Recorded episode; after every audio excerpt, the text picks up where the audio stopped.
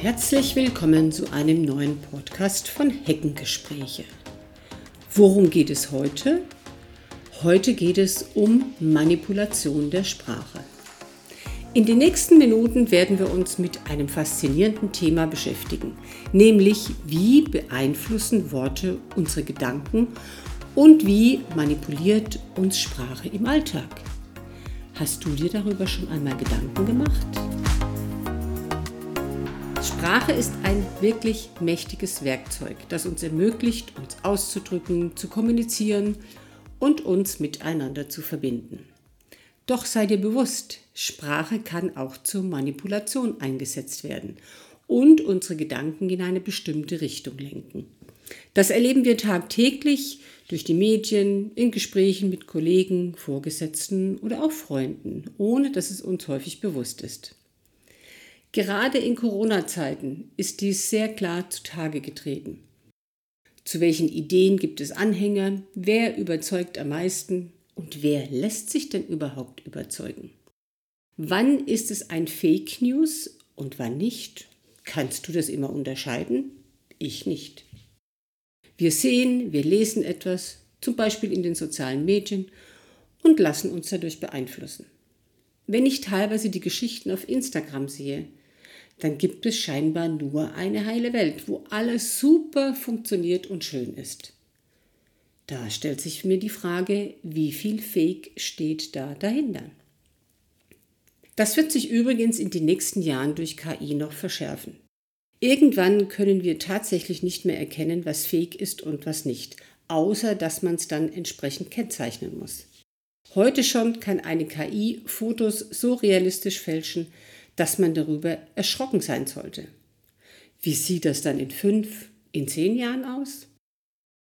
Das bedeutet doch, Leute, dass wir lernen müssen, kritischer zu sein. Nicht jeden Text, jede Meldung aufnehmen, ohne unser Hirn einzuschalten und zu hinterfragen, ob das, was ich gerade gelesen habe, überhaupt Sinn macht. Hinzu kommt, dass die Anzahl der Nachrichten ständig steigt.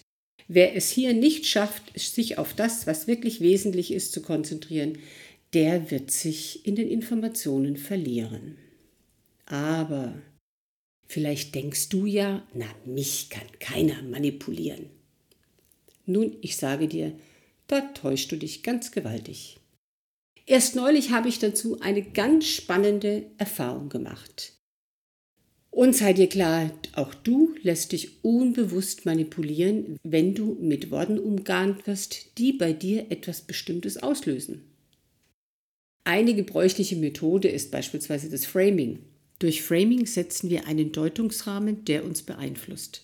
Haben wir den Rahmen zum Beispiel, das Sterberisiko liegt bei 20 Prozent oder die Überlebenschance bei 80 Prozent oder Begriffe wie Flüchtlingswelle, Klimawandel, Erderwärmung, Steuerlast, das wirkt alles direkt auf uns.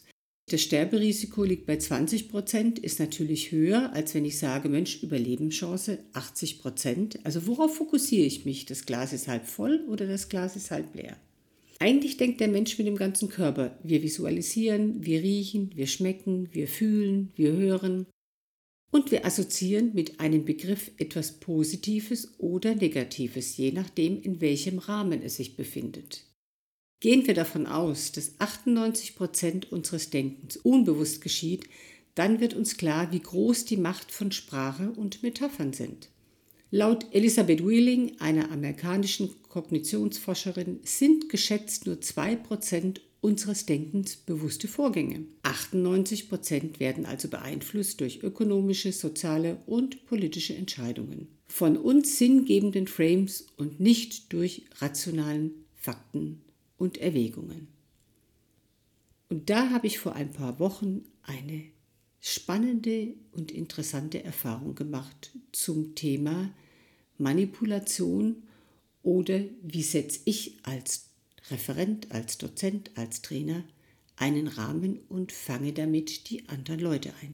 Gemeinsam mit einem sehr liebenswerten Kollegen hatten wir ein Zwei-Tages-Seminar zum Thema Stressbewältigung. Wir hielten dieses Seminar nun schon zum wiederholten Male. Ich kannte also seine Formulierungen schon, die er in gleicher Weise wiedergab wie beim ersten Seminar. In der zweiten Runde fiel mir nun auf, dass er bestimmte Begriffe wirklich sehr häufig nutzte.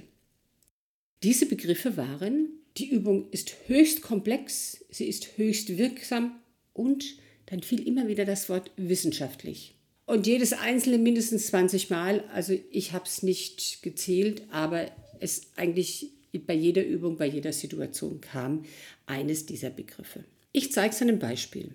Es ging um eine einfache Entspannungsübung, die auch nur eine oder zwei Minuten dauert. Er erklärte vorab die Übung und betonte, dass diese Übung höchst komplex und höchst und sofort wirksam ist. Das wäre wissenschaftlich überprüft. Die Teilnehmenden sollten die Augen schließen, die Hände auf die Oberschenkel legen, dann eine Faust machen, wieder lösen, Faust machen, lösen, so ein paar Mal, wo man im Prinzip die Blutzirkulation anregt und zum Schluss sollten Sie einfach die Arme seitlich vom Stuhl runterhängen lassen und auch hier wieder Faust machen und wieder loslassen und schütteln. Danach wurden die Teilnehmer gefragt, was sie denn gespürt haben. Und dann waren einige wirklich echt beeindruckt, dass sie tatsächlich etwas gespürt haben.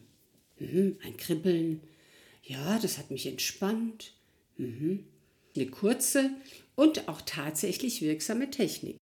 Man lenkt nämlich bei dieser Übung die Aufmerksamkeit auf das, was man tut, gleichzeitig wird die Durchblutung der Hände und auch Arme erreicht und durch das Schütteln weiter angeregt. Das ist das, was ich dann als Feedback von meinem Körper bekomme. Natürlich spürt man da was. Nichts gegen die Übung. Ich habe auch so einfache und simple Übungen in meinem Portfolio. Was ich jedoch spannend fand, war die Einleitung. Und da fragte ich mich, bedarf es wirklich der Formulierungen höchst komplex, höchst wirksam? Das ist für mich die Frage.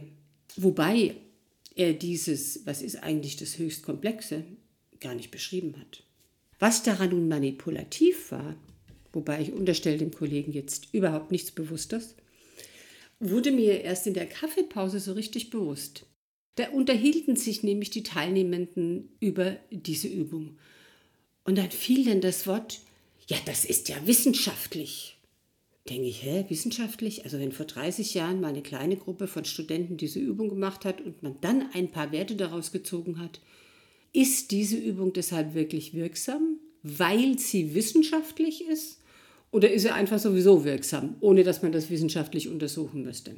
Und dann habe ich mal so genauer beobachtet die Teilnehmenden weil ich fand das dann spannend und habe dann gesehen, dass sie, also wenn der Kollege was erzählte, der hing die wirklich an seinen Lippen kam dann immer wieder so eine Zustimmung. Und die Übungen und die, auch die anderen, die er gemacht hat, keine Frage, die waren alle gut.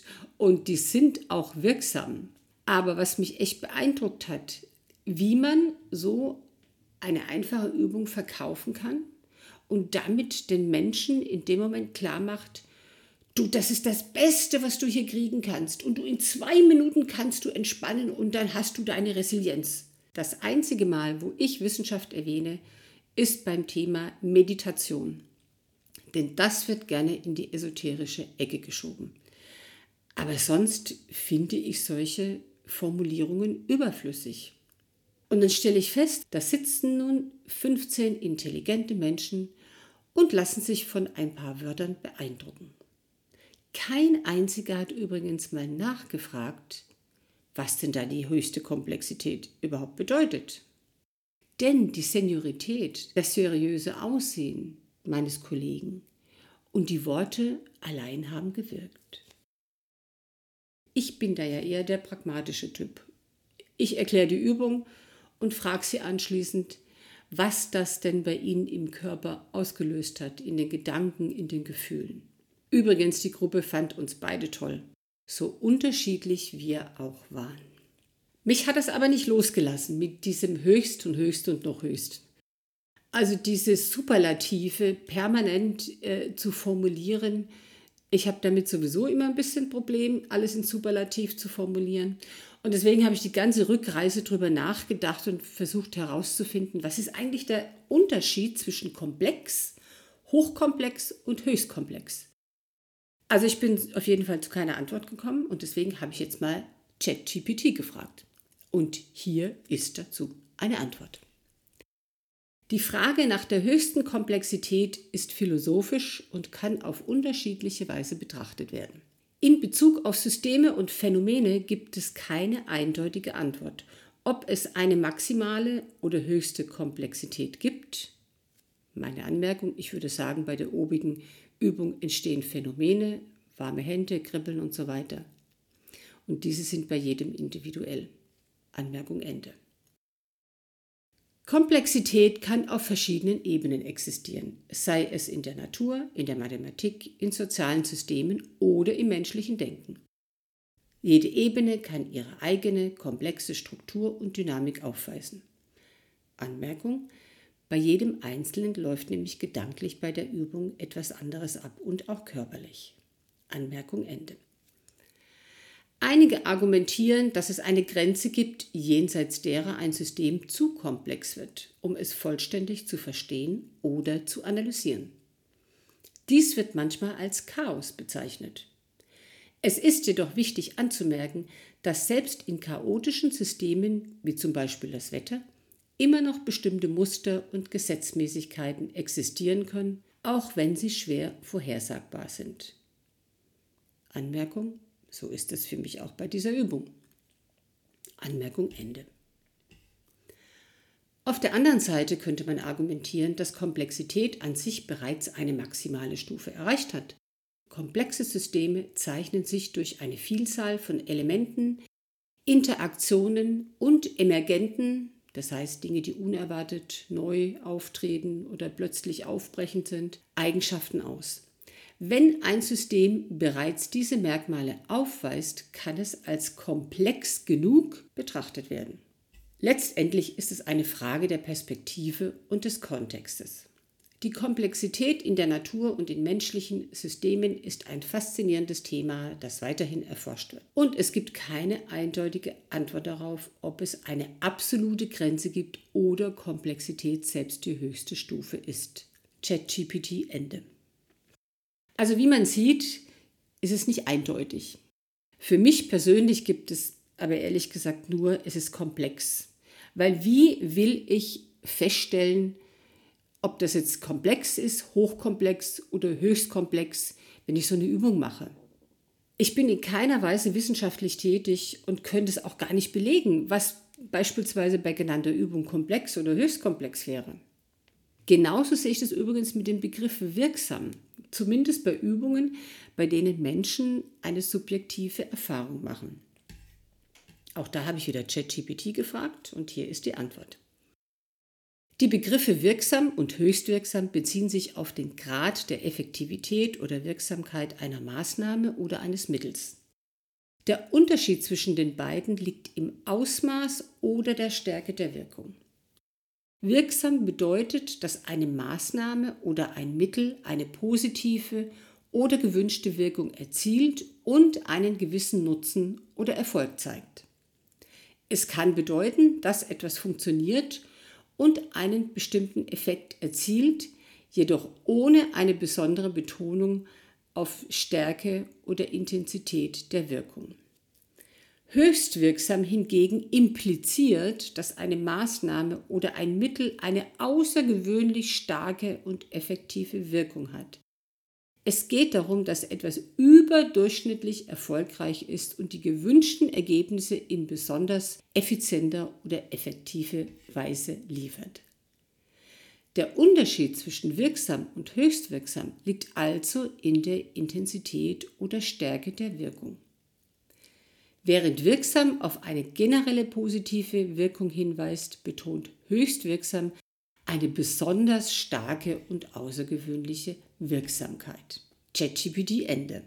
Wer also mit dem Begriff höchst wirksam bei der Übung impliziert, dass die Intensität der Übung sehr stark ist, das ist aber jedoch meiner Meinung nach von Mensch zu Mensch unterschiedlich, je nachdem, welchen Zugang dieser zu dieser Art der Übung beispielsweise hat.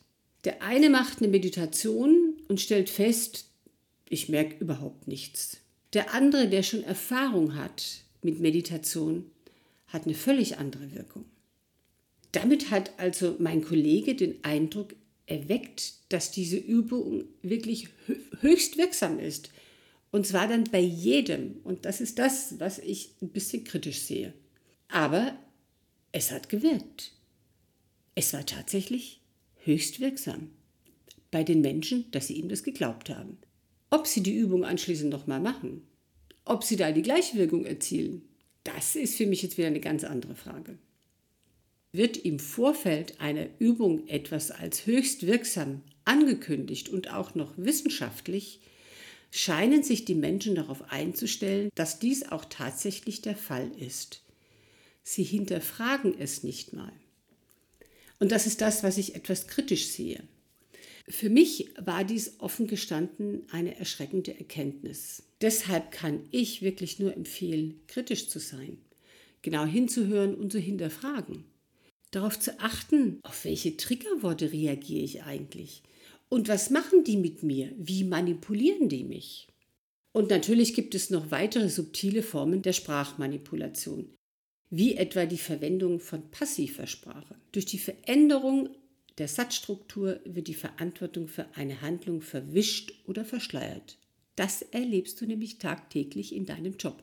Beispielsweise die Formulierung Es wurde beschlossen, anstatt wir haben beschlossen.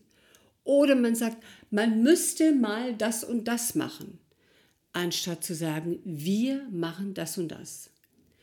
Dadurch wird nämlich die Verantwortung von einer bestimmten Person oder Gruppe auf eine anonyme Instanz verschoben.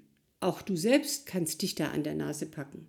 Zum Abschluss eines Seminars frage ich die Teilnehmenden immer, was sie denn konkret ändern werden. Und dann erzählen sie das eine oder andere, aber dann kommt zu 90 Prozent, zu 99 würde ich sogar sagen, ja, man könnte das machen oder jenes machen. Tja, dann gebe ich dann gern Feedback und frage, und was wirst du ganz konkret machen.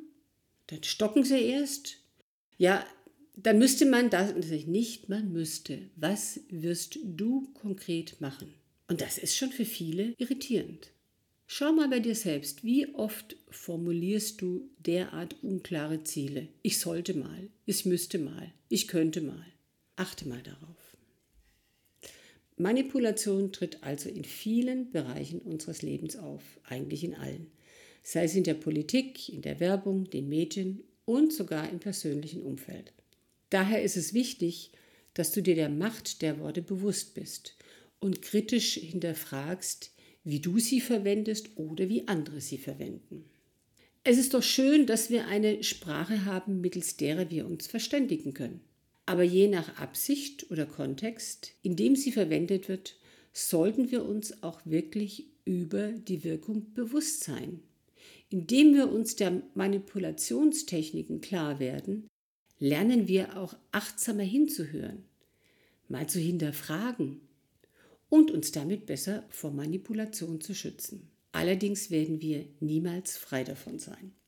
Das war mein Podcast zum Thema Manipulation durch Sprache und ich hoffe, du hast etwas Neues gelernt und bist nun sensibilisiert für die Macht der Worte. Vielen Dank, dass du zugehört hast. Vielleicht hast du zu dem eben gehörten Thema eigene Erfahrungen und möchtest darüber berichten, oder du hast Fragen, dann stelle sie gerne in den Kommentaren. Und wenn dir der Podcast gefallen hat, dann freue ich mich über ein Like. Bis zum nächsten Mal. Wenn du dich jetzt für ein Coaching interessierst, sei es über Video, persönlich oder bei einem Spaziergang in der Natur, dann melde dich bei fritzcoaching.de oder timetochange.life.de.